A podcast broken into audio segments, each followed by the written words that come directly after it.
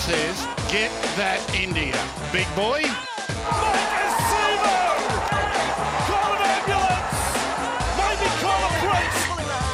Oh, what a shot! What a shot! Campbell-Gillard!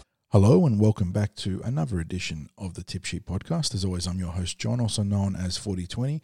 Joining me to break down a monster Saturday of Parramatta football is my good mate sixties. Big fella, we've got four, four senior games of football this week with the N R L W kicking off alongside the Jersey Flegg, New South Wales Cup and obviously the N R L. How are you feeling about a big, big Saturday of footy? Mate, do you think we can squeeze in this podcast in less than two hours? Yes, we are, we are want to ramble on a given preview podcast, and with the addition of the N R L W, there is a lot to talk about. And we're going to have to be not concise, but maybe just a, a little bit more efficient this week in order to keep the runtime in a reasonable vicinity. So let's get right into it. Unfortunately, uh, we're not able to watch all four games this weekend because there is a scheduling clash kicking off at eleven o'clock a.m. with the Jersey Flegg and both the New South Wales Cup taking place at the same time. So originally, New South Wales Rugby League had them scheduled as going back to Ringrose. That's our road-up team was Tuesday, but they're playing out of Kellyville this week, which is good to see. Jersey Flegg hosting the Canterbury Bulldogs, seven v eight with the Bulldogs holding the high, sorry, eight v nine, is it? Yeah, eight v nine with the Dogs holding the highest seating here on the ladder. Uh, for the Eels, they've got a couple of changes in the flag this week. Uh, all positive stuff, though, mind you. At fullback is Duntori Louis, Arthur Miller Stephen, and Moala-Graham Taufa hold down the wings. In the centres, Corey Fenning's back. He had the week off. I think it was Crook last week, sixties, but he comes back into the centre three-quarter line with Samuel Luizzo also coming back into this grade. He played New South Wales Cup last week, so a very strong back line there. In the halves, newcomer Mac Puafisi, he's been really good at five eight. He partners Ethan Sanders, who is halfback. Front row, Peter Tatio, Jonte Junior, Betham Meza, they're the prop forwards. Cruz Nateli-Schmidt, he'll be at dummy half. In the back row, got Ryan Jones, Felix Nateli-Schmidt, and Brock Parker. On the bench, Jacob Davis, he's the dummy half interchange. Saxon Pryke, Larry Mwaga-Tutia, and Jack Colavati, they're the big boppers. It's a pretty good team. And, you know, we've, we've spoken about it, but they've started to get the roster continuity that you want almost all too late in the back half of the season, and, and the performances on the field are starting to reflect that. Yes. Now, just before I say too much, my apologies if there's a lot of background noise. Uh, I am on location. I'll, I'll put that in inverted commas. Uh, so I am outdoors at the moment and uh, calling in for this uh, podcast. But yes, you're right. They've had a they've had a very good end to the season. They're probably paying the price for some indifferent form earlier in the year, and, and to an extent, you can sort of put that down to being a very new combination. A lot of uh, newcomers to the Eels. Uh, Flegg side this year. We had recruits from other clubs. We had uh, elevations from pathways. So it was it was almost a totally new lineup in the in the grade. And I mean, you can expect that to an extent with it being an age team, but it, it really was a lot of new faces this year, new coach. Uh, so it, it probably took a bit longer than they would have liked to have, I suppose, found combinations, confidence, that sort of thing. But they've had a good uh, back end of the season. Unfortunately, they're not going to qualify for finals football. But uh, we, we've seen some good performances, good victories of, of late. Uh, real shout-out to to uh, uh, Moala-Graham Taufa. Uh, it, it was um, a, a really uh, strong performance from him uh, last week. It was just... Uh, Uh, yeah, a, a massive. Yeah, bit of a massive. Sluggish start for Graham Taufa after he came across mid-season from the Sydney Roosters, but he certainly found his feet. Like like we said, if the, most of the team in that back half has found his feet and has started to look really solid out on the flanks. Uh, well, he actually played at centre last week and had an absolute day out. Literally everything that he touched turned to gold. Uh, the opposites couldn't handle him. He was... Um, yeah, he, he he was just creating havoc out on the uh, out at right centre. So um, really, really strong game from him uh, last week, and he's back on the wing this week. But uh, you know, his his carries from backfield should make up for the fact that he's, he may not handle the ball um, as much as maybe he did last week. But, I, I, you know, then again, if he comes in looking for the work, it, it might be just as effective or more so than he was last week. And like you said, finals football almost certainly beyond this team now, with a need for a string of almost impossible results to go their way. But there is a whole stack of young men playing, either for, you know, N R L futures down the line because they've been earmarked to be a first grader, or a look at the N R L preseason this year to try and make a name for themselves. So plenty on the line here, and just the pride too. Obviously, you want to finish the season in a positive fashion, and they've been playing good football. So this one kicks off eleven o'clock a.m. Kellyville Park, and unfortunately, it's the one game we're not going to be able to cover sixties. Yeah, yeah, it's look, it, it is really crazy that there are clashes that are drawn like this within the New South Wales Rugby League, because it just it doesn't just impact um, spectators like ourselves that like to cover all the games, but it also impacts the staffing because oh yeah, logistically it's a nightmare. Yeah. Yeah, the, the E L support staff has to be have to be split between multiple venues, and in this instance, you know, it, you know things things like their their the gear staff, the um, the physios, physios, yep, you know, absolutely. It just it has that real um, game day stewards, all those things. It, it, yeah, it just stretches those resources, uh, and it's yeah, it, it's not an ideal uh, situation, but I, I guess. It is what it is. They they weren't ever going to play four grades of football at uh, at Combank Stadium on Saturday. But by the same token, you know, you, you would have thought that they could have played this at a at uh, on a different day. Yeah, whether or, it was Friday you know, night or Sunday Sunday afternoon, or or even like you said, Saturday evening, because that five thirty yeah. slot's wide open there now with the Eels playing their latest senior game at three o'clock. Exactly.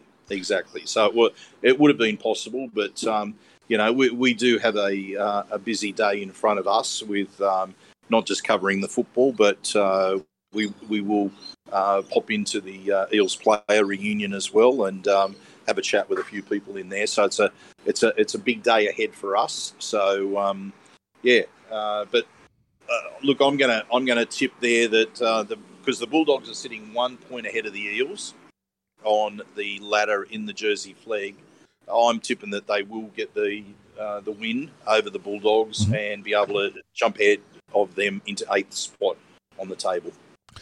No, good stuff. And you mentioned it just then, but running parallel to all the action out at Combank on Saturday is both the Old Boys Day, celebrating obviously lots of Parramatta legends and former greats, as well as the big music festival that is Sounds West. So a lot going on out at Parramatta, and kicking it all off, Uh, running alongside that Jersey Flegg kickoff at eleven o'clock is the New South Wales Cup. Obviously, you want to be out there in person if you can, but thankfully, if you can't get out to the game this week or games this week, that triple-header block at Combank will be televised all through Fox all day. That is New South Wales Cup, N R L W and N R L, so no excuse to miss the footy uh, for the Parramatta Eels. This, in a way, this is arguably the marquee matchup of the day. It's three v five, top four spot on the lineup. Canterbury Bulldogs holding the edge over the Eels on the ladder, but the Eels have been nipping at their heels for weeks now, and now they get the head-to-head matchup. This is potentially the top four finisher in the making for the Blue and Gold. They line up like this with Hayes Perham at fullback. On the wings, it's Solomoni Naiduki and Sean Russell, Zach Sini and Bailey Simonson, who finally makes his return from that tricky hamstring injury. They're the centres. New halves pairing, which is Jordan Rankin, captain and coach, and young Jake Arthur, who drops back from the N R L. And that's probably or close to the strongest backline the Eels have fielded in this grade all year. I do like the pairing of Rankin and Arthur in the halves. In the front row, Wiramu Greg and Makahesi Makotoa will be the bookends for Mitch Rain. Ellie Elsgahim, young Tony Mattelli, and Jaden Yates are the back rowers. Yates coming into the starting lineup for Kai Rodwell, who we're not sure if he's injured or suspended six. I don't know if you've got any clarification on that this week, but he is out of the action this week. A big loss for the Eels in the forward pack. On the bench, Brendan Hands, Tavita Talma-Penu, Dan Keir and Luke Bain. There is no eighteenth man listed, uh, but they're taking on a Canterbury Bulldogs team. Some uh, notable inclusions here. Plenty of first grade experience, just looking for that back line. Jaden Ockenbaugh, young Paul Alamotti is one of their next big things over the Bulldogs. Uh, Jarrell Skelton comes from Rugby Union, who I believe is related to Will Skelton, uh, Wallaby. Uh, you've got former Parramatta Eel Bailey Bondi Odo and Brandon Wakeham there. He doesn't play first grade anymore, but Arvasul Manafunga is a solid prop forward. Uh, I think Phil, we decided Philip Makatoa is related to Makahesi. I think they are. Yeah, but I'm not going to put I'm not going to put any money. Yeah. And then in the back row, Matt Dury, Jackson Topanay, and Curtis Moran, who made his N R L debut this year. So a very, very solid outfit from the Canterbury Bulldogs. You can see why they're sitting in the top four. This is going to be a, a real cracker of a game in the Cup, and the Eels have been playing, even considering that they, they dropped, sorry, they did drop the game against Penrith a couple of weeks ago. They were really good in that game, and they've been playing some great football ever since that loss to the Newtown Jets. Yeah. Well, I think, I mean, would you put that Newtown Jets loss down as a, a bit of a an anomaly in, in terms of their uh, run of performances? Oh, by and large, I think so, although Newtown did get them earlier in the season too in a, a more high-scoring game, but that one at Henson Park that I I attended was, it felt like a function of just no Jake Arthur and, you know, the, the spine just being a bit discombobulated. Yeah, yeah. Well, it was it certainly, in terms of performance, it seems like uh, an outlier there, because you mentioned there was the, the loss to the Penrith Panthers, but In, in that particular performance, the Eels were down to eleven players at one stage. And, and made the uh, comeback. twelve, mm-hmm. Yeah, twelve for pretty much the entirety of the second half. And as it turned out, Wiramu Greg, who was sent off, had no case to answer. And it was, they were only beaten by a field goal from uh, the Panthers in the last couple of minutes. So it was a, a most unlucky uh, loss there with that one. And uh, they the Eels did particularly well, outscoring the Panthers in that Uh, second half to uh, go very, very close to either securing a, a, a at the very least a draw or, or even the win there. Yeah, and we've got to remember that with the Jersey Flegg and the New South Wales Cup, this is the penultimate game. There's only one more week after this, so every win or loss counts for that much more when you're chasing ladder positioning and seeding. For the Eels, they're in fifth spot with the Bulldogs and the North Sydney Bears, the two catchable teams ahead of them on the ladder. Wins in the, this game and the next are absolutely huge when it comes to jockeying for positions on the ladder, so getting the job again, done against the Bulldogs. And if you get the job done by sort of twenty points or more when it comes to points differential, you'll almost directly leapfrog them, or close to. Just looking at the ladder here, the Dogs are on plus one seventy-three, Parramatta are on plus one thirty-three, so twenty points is an actual dead split for points differential. If you get the twenty-one points or more, you will leapfrog the Bulldogs outright, and obviously the Bears being just the uh, half win, the, the drawn game ahead of the Eels. If an outright win comes to Parramatta's way and the Bears drop the game, and they're playing, the Bears are playing the Magpies, so I wouldn't be counting on the win, uh, the loss there, sorry. So Eels just need to, to take care of business this week, and then take care against, uh, take care of the Newcastle Knights the following week, and they'll be pretty much in the top four. Yeah. Um, so you mentioned that this game is being covered on Fox, so that Uh, people are either going to be able to watch it live at, at the ground, or, hit that or watch button. it, yeah, what, watch it on Fox or record it on Fox, whatever the, the case may be. And I recommend that people watch it. Last week there was an outstanding performance from Makahesi Makotoa, who ran for over two hundred forty metres. Uh, was he, he carried the ball in two hands into the into the line, deep into the line. So he was asking questions with every carry, because he passed on about seven occasions when he was carrying the ball. Uh, one offload in the tackle. Um, he just he, he was he showed a lot of what maybe a lot of people thought he wasn't showing enough of in the N R L, in asking those questions with his carries. I don't know about you, mate, but he, he looked. Uh, I mean, I didn't have a big complaint about his N R L performance, except for maybe the fact that he, he might have just been fulfilling the exact role that he was asked to do of of you know make. make the runs, uh, tuck it under the arm, make the runs, make the tackles. But he looked like a different footballer. Yeah, this like was a, a man that it was, you know, casting our eyes back to last year where he was dominating New South Wales Cup and, you know, forced his way into N R L contention. While he wasn't, you know, awful in the N R L this year, there was, you know, we, we talk about winning those collisions being an inconsistent issue for the Eels. In this game, he had that fire. He, he was going into the collisions. He was dominating. He was on the front foot consistently, and you know it was no surprise that the Eels blew South Sydney. Outside of that opening five minutes where we were a little bit rusty, uh, it was no surprise after that the Eels just put the foot in the throat against South Sydney in the Cup, um, and it yeah. was largely due to both he and and also Wiramu Greg just dominating. Yeah, and, and just a point of note on, on some of these, because um, with the mate, you do such a such an outstanding job when uh, you're able to cover the uh, the lower grades live with your with your blog. Um, when I'm covering it, I can't cover it like you. It's it's uh, you know the there's maybe maybe I don't capture the action in the same way because I'm basically doing a score update off my phone and just trying to describe a scoring play.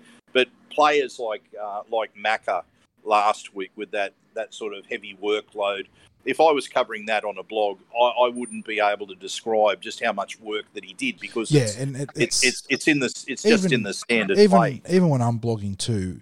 Players that are high work rate and, and but like not I want to say low impact, but you know guys that just get through a ton of hit ups that are really solid and a ton of quality tackles. They don't really translate to typing out updates. Even when I've got the laptop out there, it's one of those things when you're calling the coverage like we've done uh, last year. Um, we have access to the facilities. You can shout out those guys a lot better, and you know that goes right down to the Jersey Flegg and the junior reps as well.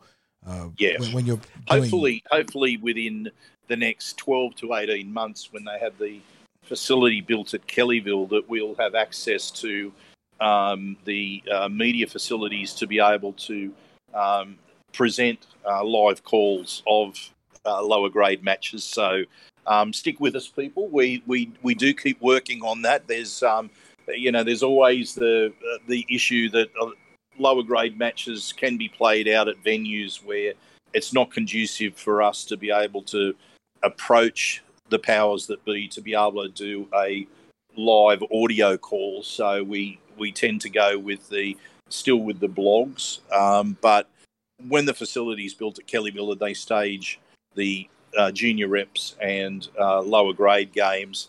Uh, if if we are given permission. Our intent is to return to those audio calls wherever possible. Yes, sir. So big game here in the Cup sixties. Oh, can we, before we go on, can we mention that hit from Wiramu Greg last week? Yeah, and it's one of those ones where part of you sort of shrinks because knowing what happens as a result of that tackle, not directly, just because of, because of the nature of it being a football game and you can get twisted over. Uh, and the player reportedly having a broken leg, which is, you know, almost felt bizarre given where the contact was. But when you get hit that hard, maybe you just get buckled and, and that's what happens. But for those that weren't able to see it, and the highlight has been posted, like I said, you can understand why given the fallout from the tackle. Wiramu Greg put on perhaps the single most devastating and violent but le- completely legal, completely clean, like in, in the ribs tackle I have ever seen. It, I've sort of tried to describe it to people that didn't see it as imagine one of the biggest Steve Maddow hits you've ever seen, but if Steve Maddow had like another twenty-five kilos on his frame. And yeah. you know, it, it people in the stadium just, uh, it wasn't anywhere near packed because it was cup. You could hear and feel the audible exhale of the hundreds and, or, or thousands of people that were in attendance because it was one of the most insane hits I've ever seen. Wiramu just teed this poor man up and, you know, took his side. Yeah, it was it was one of those hits. I, I you know, I, I dropped an F bomb, uh, like as yeah. as a, a completely completely understandable response. Uh, you know, it, it was insane. Like it, it just came out of nowhere too, because we, you know, if if we were to be critical of one thing about Wiramu is that he can be inconsistent on defense, and suddenly he just fired up for this shot.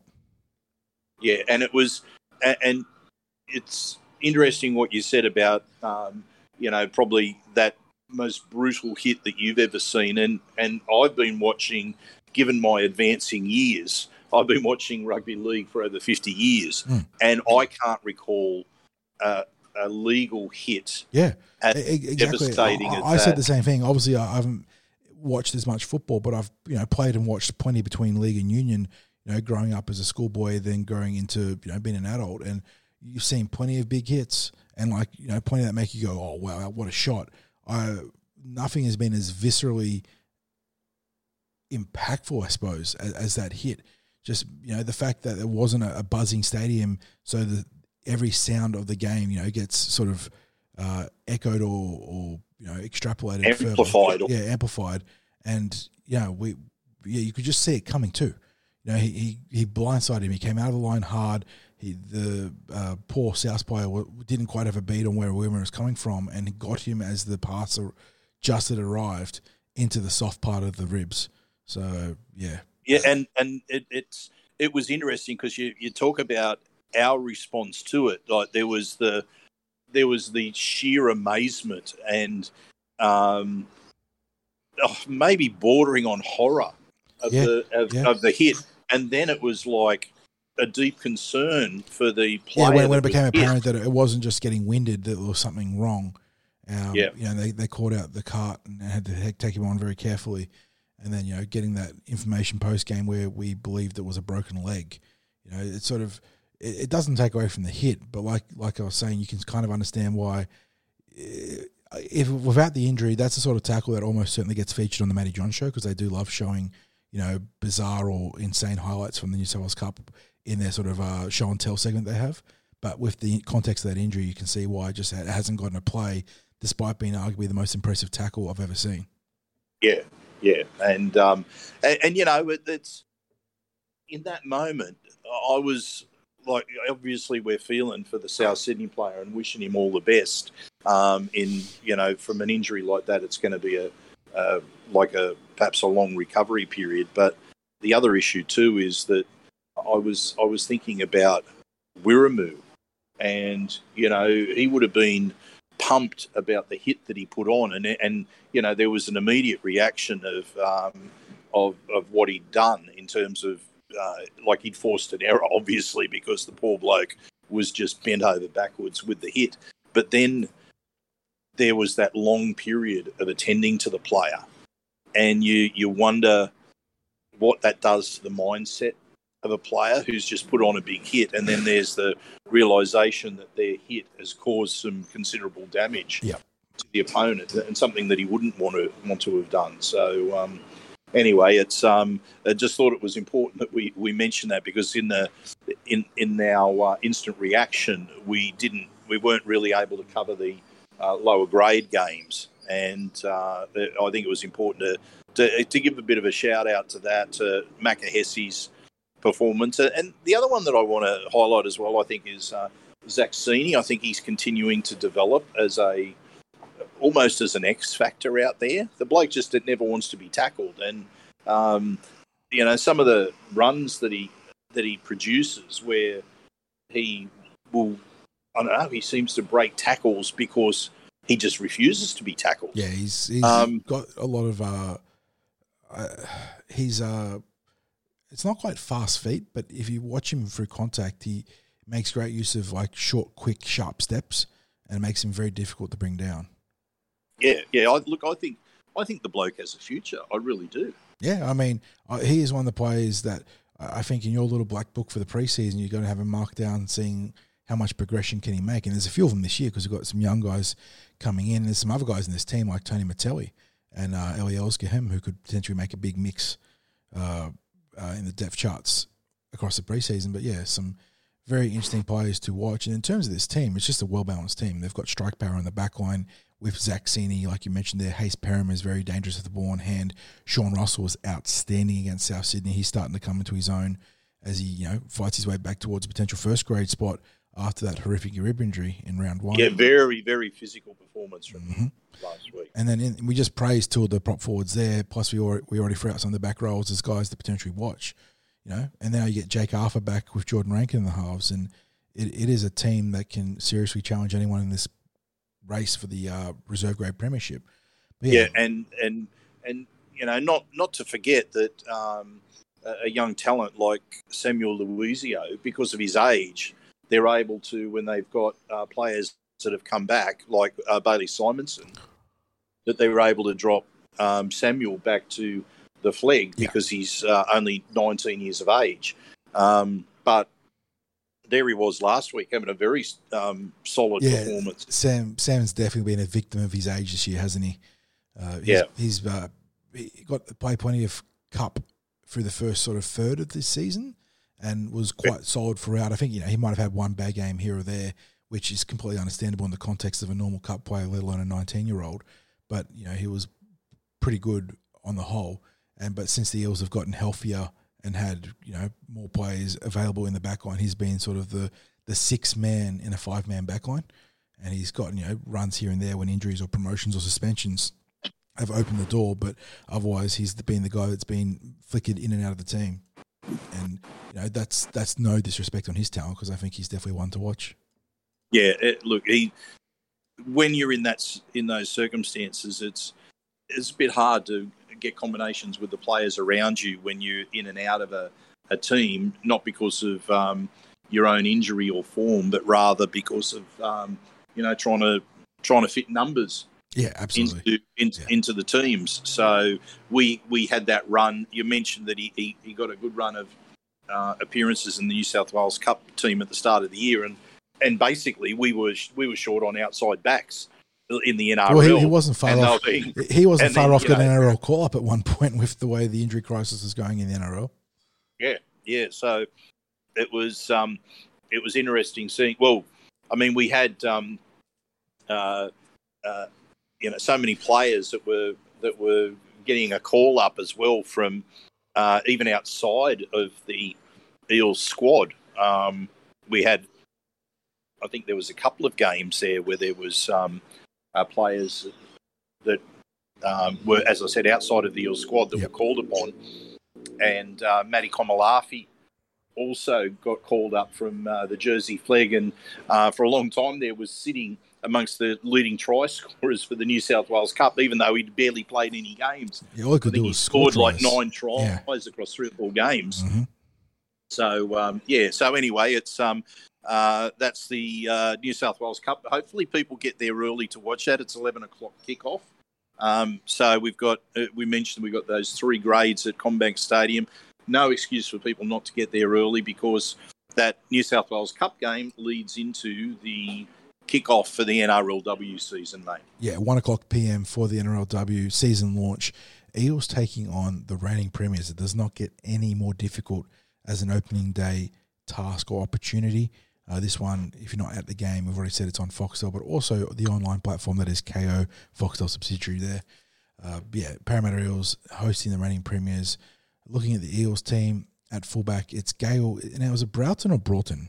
sixties? Oh, fancy putting me on the spot with that. I'm going to say Broughton. Yeah, my my, but, my gut feeling was Broughton, but I could I could definitely see if it was pronounced Broughton as well. But Gale Broughton, we'll go for that right now. Uh, your pick for, you know, sort of breakout superstar for the Parramatta Eels, one that I'm really keen to see in action on Saturday. She'll be at fullback. On the wings, we've got Tess Staines and Rakia Horn. In the centres, one of the two captains of the team, Tiana Penatani, who will be there alongside Abby Church. In the halves, part of that almost completely new look, uh, new look spine, it's Brooke Morgan-Walker, who's making her debut as a tri-code player, sixties, previously playing Rugby Sevens and the A F L W. Partnering her is young Losana Lutu, another player I am very excited to see. In the front row, Philomena Hanisi, she was excellent in the twenty twenty-one that was played in twenty twenty-two campaign, uh, got almost into the New South Wales Blues team, so she's looking to build onto that. Partnering her as the front rower is Ellie Johnston. At dummy half, it's uh, Shirley Malangi. Back row, Christian Pio, Vanessa Foliaki, and other co-captain Samima Taufa.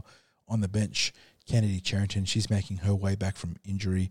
Brooke Anderson, uh, Nav- uh, Na- Najvada George, sorry, George. Oh, and I'm going to go with Navanda, but Navanda? Uh, yeah, but I'm not... I'm not sure on that. Okay. I should have, you know what, I should have checked that out at training last night. So Navanda so. or uh, Najvada, whichever way, and we'll get that clarified, obviously. And then Rima Butler, extended roster, Ruby Jean Kennard, Taylor Preston, Ruben Cherrington, Ashley Quinlan, and Louisa Yaranaramua. They're taking on, like I said, the reigning premiers. There is just big names throughout this entire Roosters outfit at fullback, Samantha Bremner, then in the in the centre, sorry, you got Jessica Surges, Captain Isabel Kelly, Zahara Tamara, and Racine McGregor in the halves. She, this uh, player, Sarah Togatuki, she took us apart when we played in the regular season earlier this year. Uh, Maya Hilmawana, uh, you know, a very solid forward pack too. I suppose the big one missing from that forward pack is Hannah Southwell, who's joined the Newcastle Knights, part of their huge recruitment drive. But looking at this team, sixties, I'm pretty confident, given who the Broncos have lost as well, that they are, they are the team to beat here. And this is a, a big, big test for the Eels first up. It, it is. I I believe we are going to see um, a the Eels play a different brand of football this season. Mm-hmm. I think it it's fair to say last year that we struggled to score points in the in the well, when I say last year, I should say last oh, season. Yeah, it's a, that's yeah. It was played exactly earlier this year, so it was the the start of this year was the deferred twenty twenty-one season, and oh, excuse me, it it it was, as I said, it was fair to say that we maybe struggled to score some points in games. Um, well, look, we were very competitive in matches, but by the time the last match rolled around, as as um, we really copped a hammering, didn't we, in that last game when it was, I suppose, the making the finals was in our within our grasp, but didn't quite come up to uh, what we needed to in the last match of the year. Now, we mentioned that there's an entirely new spine that's there, and that to me is going to be setting an interesting tone. Now, the little bit of the question mark around it is how relatively new those players are to rugby league. Yep. Um, I think especially uh, Brooke Morgan. That, that was Walker, the player I was going to say. Galvin, There's no Galvin doubting Galvin. her athletic ability for Brooke Morgan Walker, but I think she herself has said, you know, just getting up to speed for rugby league has been a challenge in its own way. You know, and given that she's got a rugby background, it's not like she's, you know, alien to the concepts, but league and union are different products. But what I'm what I'm seeing from the training that I've attended so far is that there, with these particular players, there is a real attacking mindset. Now, what I mean by that is that I think there's going to be a lot of, uh, to, I suppose, to use the hackneyed term, eyes up football with these players. I mean, they are looking, they are constantly looking at what's there in front of them in the way of chances and, and, and looking to manufacture something based on what they see in front of them. And, I mean, that's it. That's, that's really exciting to see, because when you've got someone that's come from Sevens football, that's what it's about. Now, of course, the the part to learn is rugby league structures, and, and you know that's why I said you know I'll, I'll temper it with a bit of caution, mm-hmm. because it's when you're talking about um, you know they, they're going to be required to do more defence, uh, especially the the uh, the halves. But look.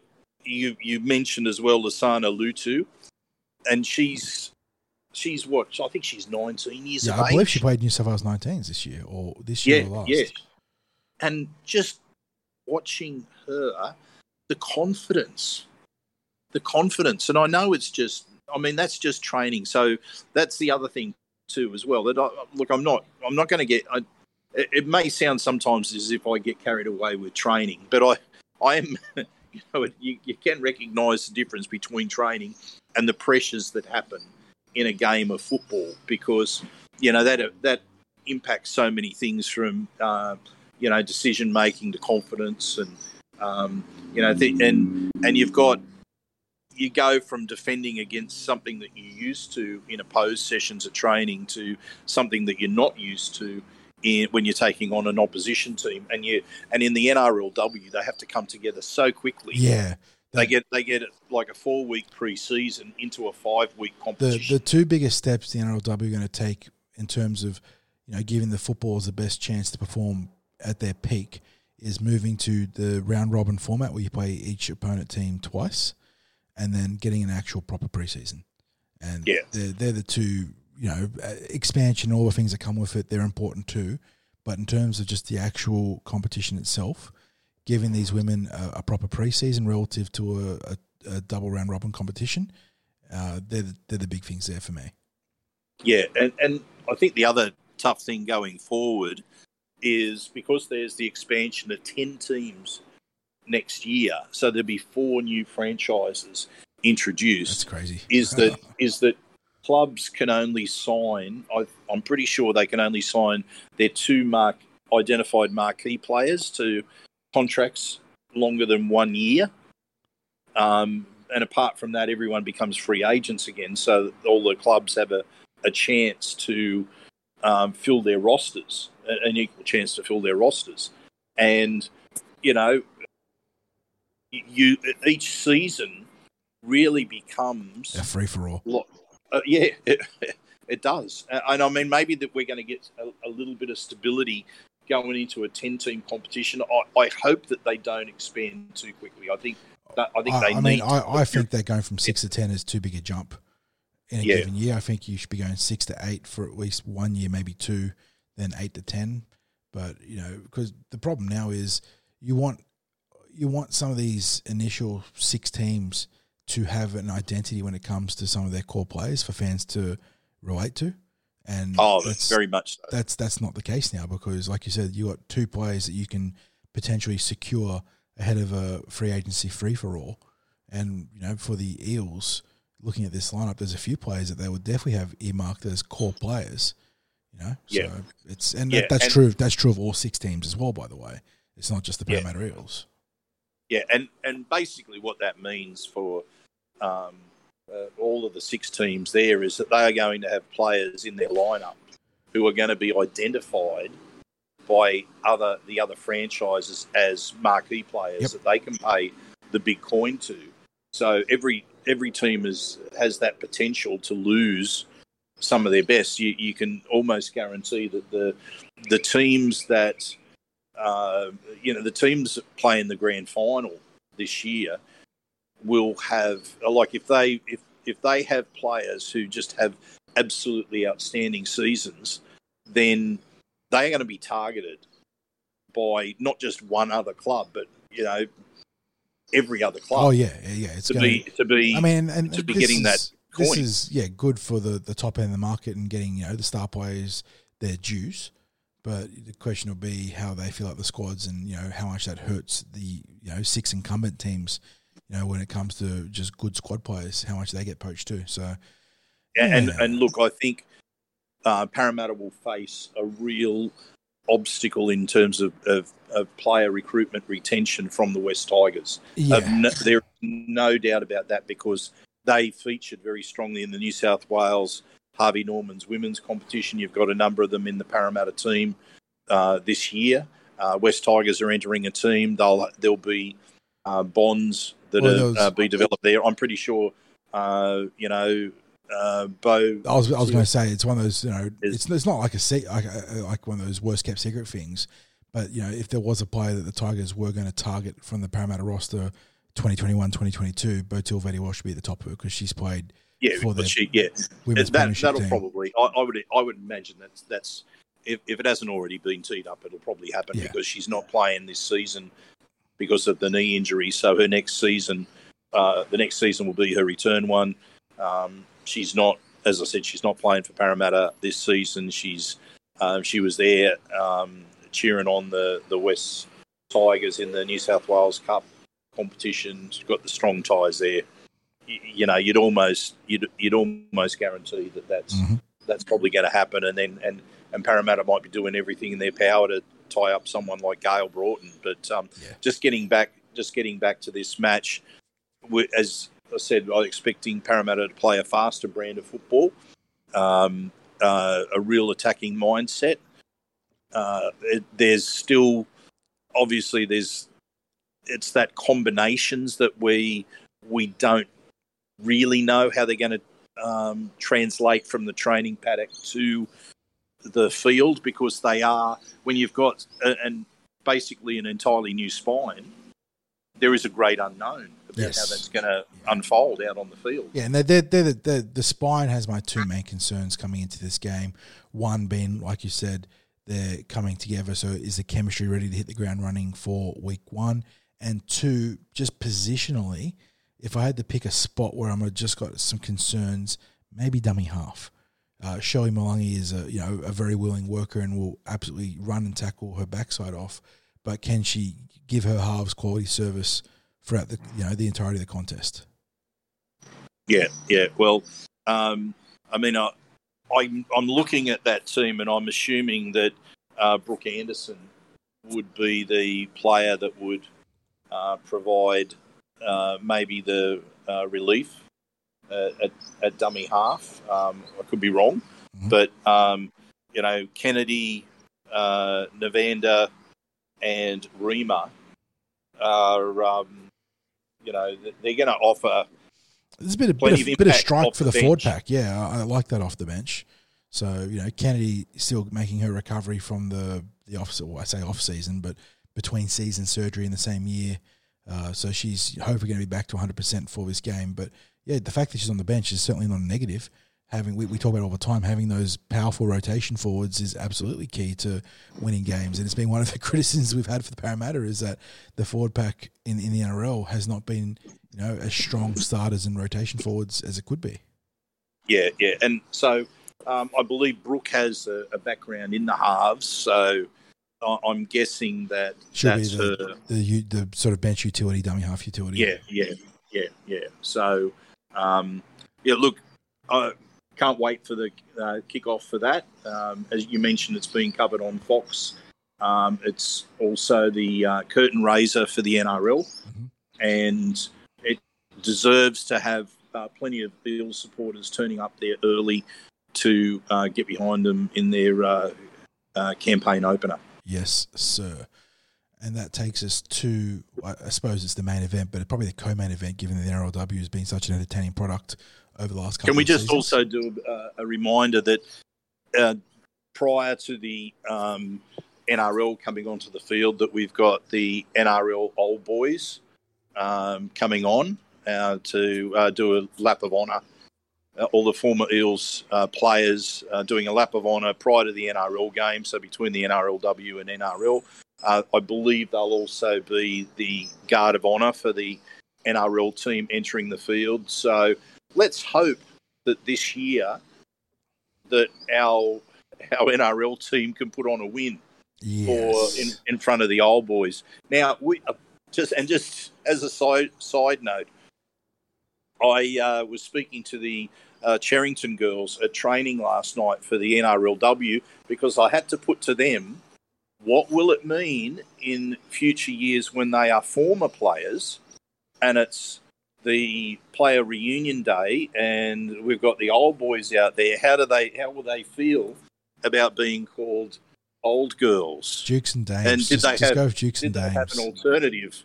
Um, and, uh, yeah, we had a bit of a laugh about that and um, they suggested, you know, girls become gals, old gals. Old gals. Um, Yeah, yeah. Um, a couple of other suggestions I won't go into, but it was, um, um, but, but yeah, we had a few laughs about, about that. But that's a there's there's a question going forward. Any any any uh, of our lady listeners, if you, uh, I'm sure you don't want to be referred to at any point as an old girl. Um, so maybe you might come up with some suggestions for uh, the future N R L W players who are honoured at the player reunion days and um, guards of honour and that, all that sort of stuff. Uh, I mean, we heard enough objections uh, that there were objections from former male players that didn't want to be called old boys. So, um, yeah, is there is is there a term of endearment that we can come up with for both the males and the females uh, being former players? And we don't want just oh, former Eels or Eels greats or you know whatever the case may be. Let's have a bit of a fun term. Mm-hmm. That we can come up with. So, um, yeah. Anyway, on to the N R L, mate. On to the N R L, three o'clock kickoff, Eels v Bulldogs, seven v twelve. Uh, this is a game that actually has some important implications for the Eels despite the latter discrepancy between the two Western Sydney rivals. And obviously going back to round fourteen where these two teams met, there's also a bit of revenge on the line for Parramatta given that the Bulldogs not only ambushed them but embarrassed them thirty-four to four in that particular contest, and it's a game that's drawn a lot of parallels for me personally to the losses to both Brisbane and most recently South Sydney, a game where the Eels were just completely physically outclassed in the contest and it, you know, led on to some of our worst football of the season. But looking at the two teams here, sixties, we'll start with the Bulldogs. They've got a couple of ins in their roster, particularly on the extended bench that I think we're going to have to take note of. Uh, at fullback, it's Jake Averillo. On the wings, Jacob Kiraz and Josh Addo-Carr. Centres, Aaron Schopp and Braden Burns. In the halves, Matt Burton. He avoided a suspension for a shoulder charge with the early guilty plea, so he was free to play this week. Partnering him, it's Kyle Flanagan. Front row, Max King, Paul Vaughan. Dummy half is Jeremy Marshall-King. In the back row, Harrison Edwards, Raymond Faitala-Mariner, who I think just recently re-upped with the Bulldogs. And at lock forward, it's Josh Jackson. Interchange, former, former Parramatta Eels prospect Zach Docker-Clay, Joe Simpson, Jackson Topani, and Chris Patolo. Extended roster, Declan Casey, Bailey Biondioto, Brandon Wakeham, Luke Thompson, and Tavita Pangai Junior And, gee, that's familiar sixties because in round fourteen, guess who was listed on the extended roster only to come into the team and, and make an absolute menace of himself and disrupt the Eels? None other than T P J. And if you look closely, Jackson Topani has been named on the N R L bench, but he also features in the starting lineup for the New South Wales Cup. And, you know, going back to the nineteen eighties, you could certainly see a player play a full game of Reggie's and back it up onto the bench in the N R L. But given the rules and regulations around playing time in senior football that exist in the modern game, I certainly don't think that's going to happen this week, which means we've got a very good chance of seeing Tavita Pangai Junior, or I suppose as well, you could consider the Big Pom coming onto the bench or the starting team with a bit of a reshuffle. Yeah, I think we're likely to see that change, that that sort of change that you've predicted there, mate.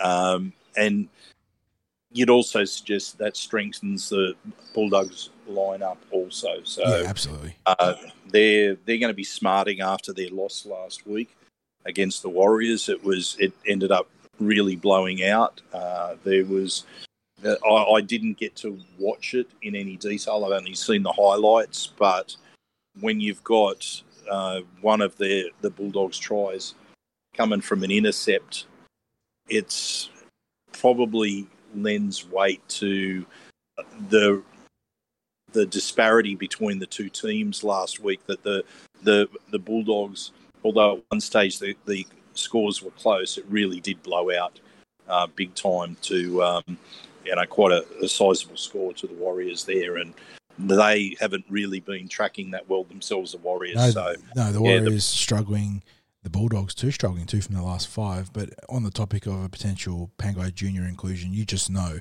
that if he gets into the team, whether it's starting or off the bench, he will be on a missive to just be disruptive and, and be you know a grub and get the Eels off balance.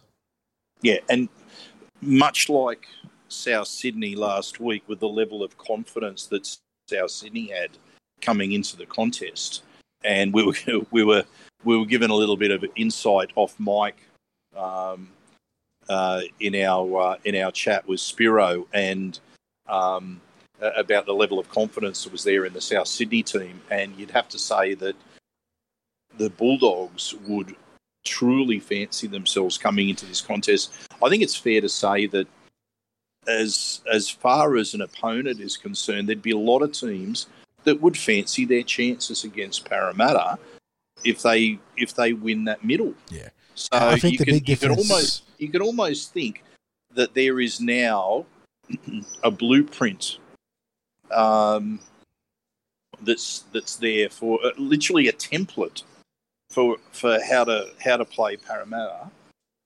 Keep it simple and get the win. The I, I was going to say, for me right now, the difference between teams like the Bulldogs and South Sydney is that South Sydney know they have the mental ascendancy over the Parramatta Eels. Teams like the Bulldogs think that they could get the mental ascendancy, which is why this game yeah. is is important. You need to stamp out or quell any you know sort of thought that any team outside of South Sydney, which is an issue unto itself that the Eels do need to deal with as soon as possible, but any team outside of South Sydney has any sort of mental edge over Parramatta. You need yeah, to go, well, out so, there, go out there and, and make a statement. So that's where the that's where the start really comes in, doesn't it? Because if if Parramatta assert a uh, a dominance at the start, a physicality at the start, much like they did, I, I know Penrith got the first try, but but still the direction, yeah, the early the physicality direction of, of the, the ruck was completely different to that of the losses of the South Sydney, Brisbane Broncos, Canterbury Bulldogs. Yeah, ab- absolutely. I mean, we knew in the the game against South that it was going to get ugly. We knew that within that first set of six. Yep. Be- and, and then straight after that, just the ease with which South were going through the middle of the ruck. Likewise, we knew that when uh, Cleary went off injured in the Parramatta game against Penrith, the Parramatta was already well on top, and that there was frustration that was kicking into with the Panthers. Mm-hmm. With um, I mean, that, with that Cleary tackle yep. was literally a function of the frustration. Yeah, yeah. So, yeah, so, we've spoken a lot about the Bulldogs sixties. I suppose the other thing to be careful of is the trick shots. Last time we met them, early kicks for Josh Adokar by Matt Burton. Obviously, Matt Burton's towering bombs, they're going to be an issue for our back three. So, Gufferson, Sivo and Blake need to be on their best. Well, what have they got to lose? What have they got to lose? They they can throw as many trick shots as they like. They've got nothing to lose. Yeah. They haven't got and, a, a final spot. And this this is why this is why in a vacuum I I find it hard to buy into the Bulldogs hype outside of this game where they could very well beat us. Don't get me wrong, um, but it's been the same every year for the Bulldogs. They don't perform when the season's there to be won, or you know at least be in contention for the final spot. They get out of contention suddenly. They start playing some good football. And it's been a pattern for like five years now. And I know they've recruited better over the last year or two heading into next year as well. And they've got the new coach, Cameron Serrato, inking a, a five-year, four million dollars deal is the news, which is huge for a rookie coach. So well done on him for securing the bag. But, yeah, until they can win consistently in live football, I'm just not buying Bulldog stocks. Yeah, uh, the, the only trouble is now that we're fa- them. Yeah, we're facing them in a, in a that's right in a completely free shot across the bow for them. So yes, that that sort of plays into their strengths the last five years, where the stakes certainly aren't there for them, which means they can just you know play football. But and now you just you just mentioned about the uh, the threat that's posed by uh, Matt Burton with his kicking game. Unless the Eels put some sort of kick pressure on, which they haven't been able to do for in a lot of games this season, where the, the opposing kickers have just literally had a, a free shot at placing the ball wherever they want to, and we see the Eels back three under pressure. Um, if, if they allow Burton that sort of free rein, then they are creating havoc for themselves, because Micah Sivo is not renowned for being a safe conveyance under the high ball, and I think Wonga Blake has also proved to be um, hit and miss when it comes to, uh, I mean, he's got the height, he, he has the frame that he should be able to deal with the high ball, but it doesn't it hasn't worked out that way. We've seen both of them come up with um, straightforward fumbles. We saw Sivo look, coming up with an awful, awful blunder against the Sea Eagles off an innocuous kick that he was simply catching in the in-goal area under no pressure, but... And, and getting a fairly flat kick coming at his chest, almost like a pass that he that he couldn't handle. Um, and uh, we saw Wonga Blake having that ball fly off his shoulder and chest for a South try last week. And we know that the opposition teams, not only does their kicker get a free rein, but they've been a lot better at the kick chase and putting the catches under pressure Than, than what we've been able to do this year. So, um, again, this comes back to Parramatta's defensive line attitude and, and getting someone through there to put pressure on the kicker. And and I know that it's almost like Parramatta's played a safety-first attitude with regard to that this year, where we, we've made sure that we haven't given away penalties on the kick chase. Yeah.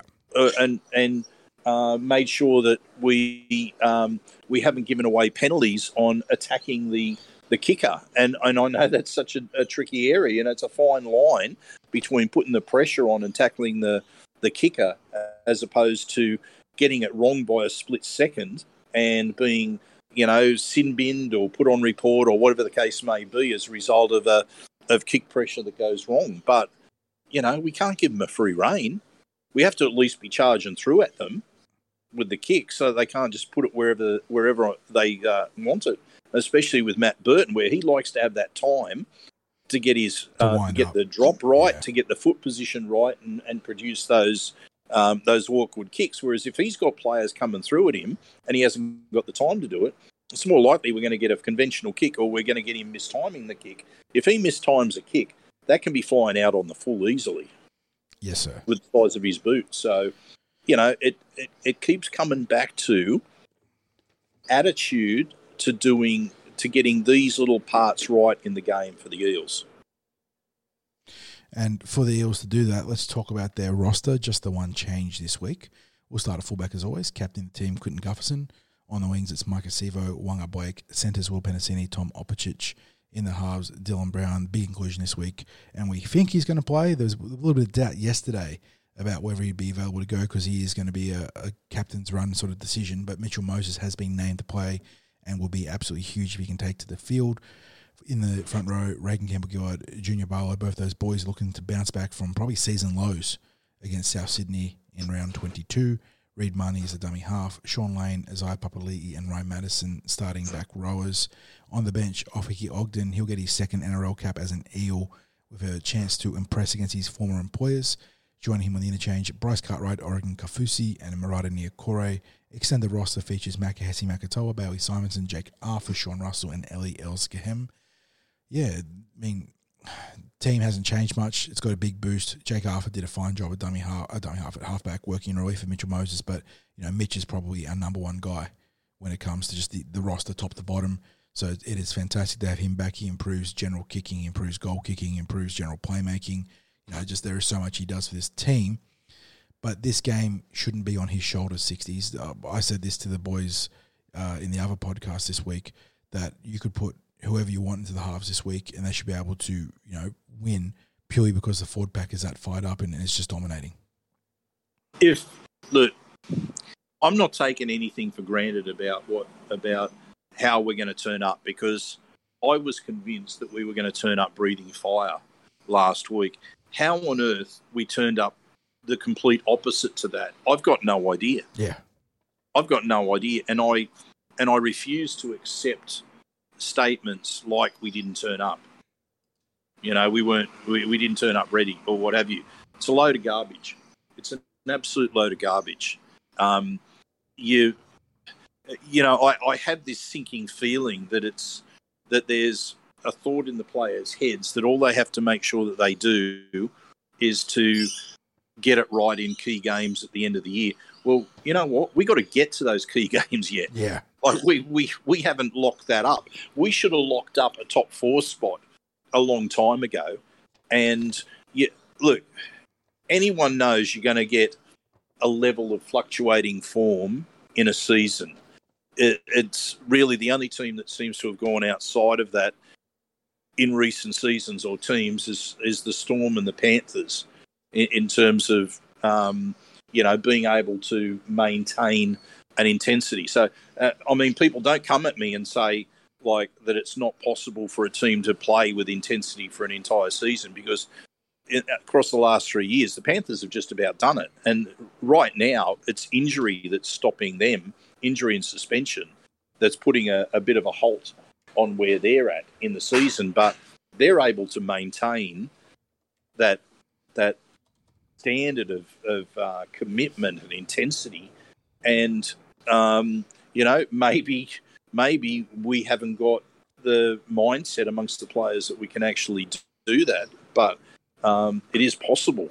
With, with it, I mean, it's winning teams do that. Yep.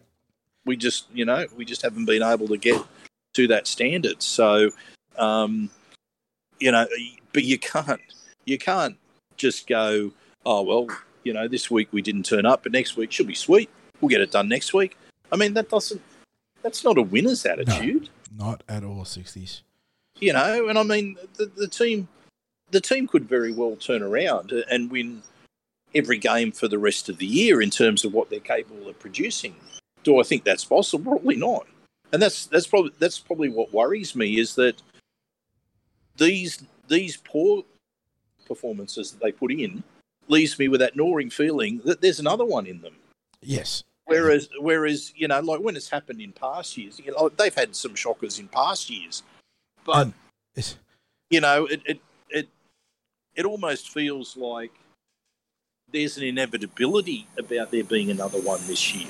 And it's, because it's every funny. time we think lesson learned, oh, they'd be they'd be hurting after this. Oh, they'll you know they haven't lost two in a row. They'll they'll come out. They'll be better with this, better with that.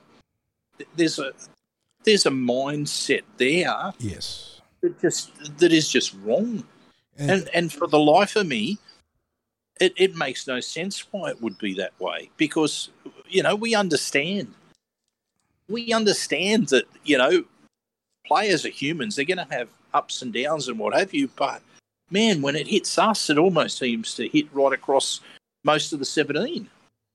Yes, it, it's. Yeah, it's like a lethargy that just attacks the entire squad. Yeah, yeah, and it was and it was there. You know, there was a couple of exceptions last week. Guffo, Lane, but and, yeah, and yeah, Billy Bryce Cartwright and, and, and well. I thought and I thought the the bench did a decent job of trying to. But among the starters, it was just yeah, you know, it was gross, honestly. And yeah, you can't you can't come out with the sort of start that we had last week, and you know, really, this is a this is a massive test for them against the Bulldogs because, um, I mean, you know, you want to stay Bull- in touch with the top four at the very least. You want to be playing for a week one home final from the upper half of the bottom of the top yeah, eight bracket. Yeah, exactly, exactly. They, I mean, they they lose this and.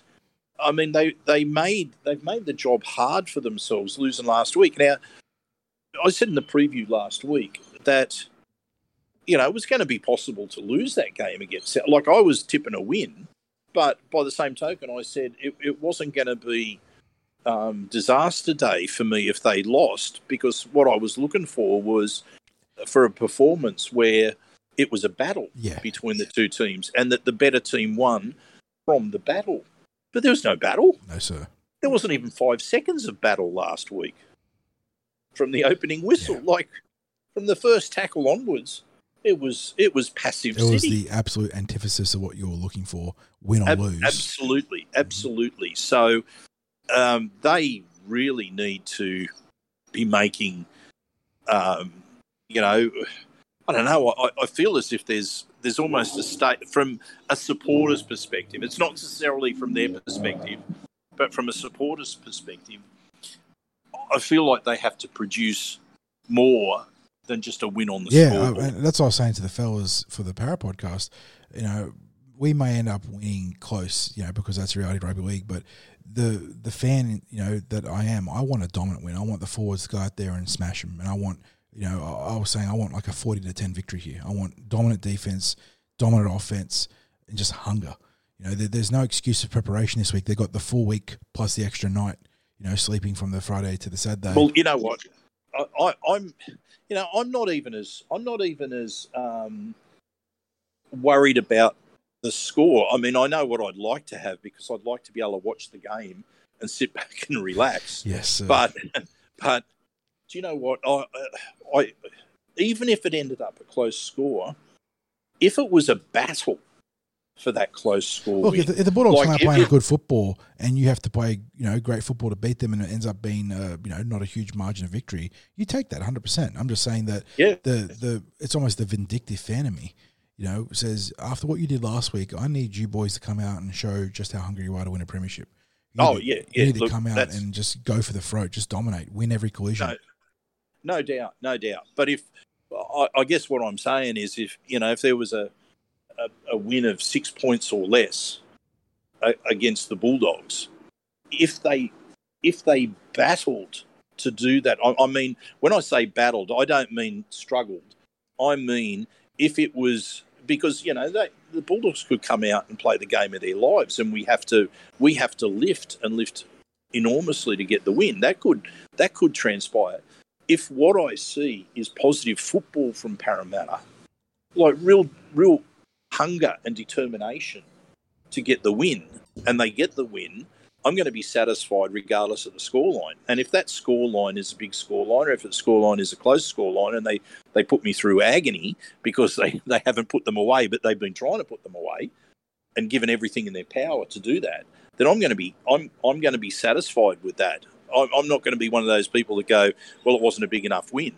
If the manner of the win, the manner of the win is what's going to um, give me more hope going forward from here because, you know, if, if there's a worst-case scenario of them losing um, in this, oh, you know, I, I I fear for the last two games if mm-hmm. they were to if they were to drop this one. Absolutely. Because... Um, you know, all of a sudden they become under pressure, and to have the last two games of being the Broncos away and then and then the Storm, um, you know, that's a that's a horror situation.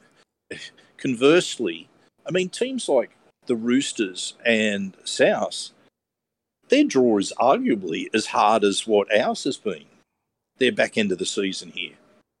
So the pressure should really be on teams like them. And there's enough there's enough matches within the top eight of teams playing each other that, it, you know, were Parramatta to get a roll on and, and get the last three games, I mean, they can still position themselves decently. I mean, potentially there's still the chance to be top four, but they need matches to go their way. Whereas if they had have won last week and won every game, they would have qualified in the yeah, top now four. There would now be no way for like them to Melbourne not to drop another game. Yeah, there would have there would have been no way they wouldn't have qualified because they were playing teams that were above them. Yeah. In, in the case of Melbourne, so you know they would have just. There would have been no way for them to not be top four if they'd have won every game. Now they need games to go their way, but, you know, by the same token, they're also not one hundred percent guaranteed to to feature in the top eight. I mean, not one hundred percent. They should be they should be ninety-five percent of the way there because it requires them to lose every game and for a team chasing like Canberra to win every game, but it's possible. You know, that's the that's the horrible thing. It's possible. So, um, anyway, mate, we better get into our um, predictions. Yes, let's do so. So, um, uh, you know, we've, I think we've covered that. You know, we want Parramatta to be, you know, far more physical. Uh, win the win the con like basically play Parramatta one oh one to win this. Yeah, and that's the thing. It's about going out there, being dominant physically, and playing Parramatta football, and then you know building a platform to do that for the remainder of the regular season into the finals. So yeah, it all yeah. starts this week. Massive triple header at Combank. You know, the, there's going to be hopefully some big results to fire up the boys ahead of their kickoff. How do we see this one playing? I already, I already gave like a scoreline of what I want to see. I don't know if it's necessarily going to be playing out, saying that you know that big forty to ten win, just being dominant. But uh, you know, honestly, you know, realistically, you take any sort of good victory in this game. I, I'm going to predict a uh, twenty-eight to sixteen win. Yeah, that's a, a sensible margin. Um, yep, um, I will pick. Um, Clint Gufferson as first try scorer. Mm-hmm. And I think um, I'm going to nominate R C G as best on field. One, one of the big boys has to step up and be best on field this week for sure. Yeah, whether it's Reg, Junior or Madison, uh, all three of those I think owe the fans and their own team a big game this week. Um, yeah. For myself, um, I'm going to stick with the big bold win uh, prediction. I want to see that. Uh, but in terms of first try score, would you believe it? Uh, with the other fellas, I busted out the random number generator one to thirteen to see who would be the first try scorer. And in a, a almost act of trolling by the uh, the universe, they pulled out Sean Lane again. So I'm going back to the well for the big man. He's going to get his first try some at some point. It's going to be this week. So Sean Lane first try scorer is what the uh, the dice gods decided for me this week. Best on field, yeah, like I said, it's got to be one of the, the, the three middles. So take your pick out of Reg Junior and Ryan Madison. Yep, yep. Yeah, and that, okay, that, that's mate, really what it boils down to, mate. You know, win the collisions. The, you know, yeah. you got you got to have the want to and the wherefore to, you know, come out from the opening kickoff through to the eightieth minute and dominate this game physically.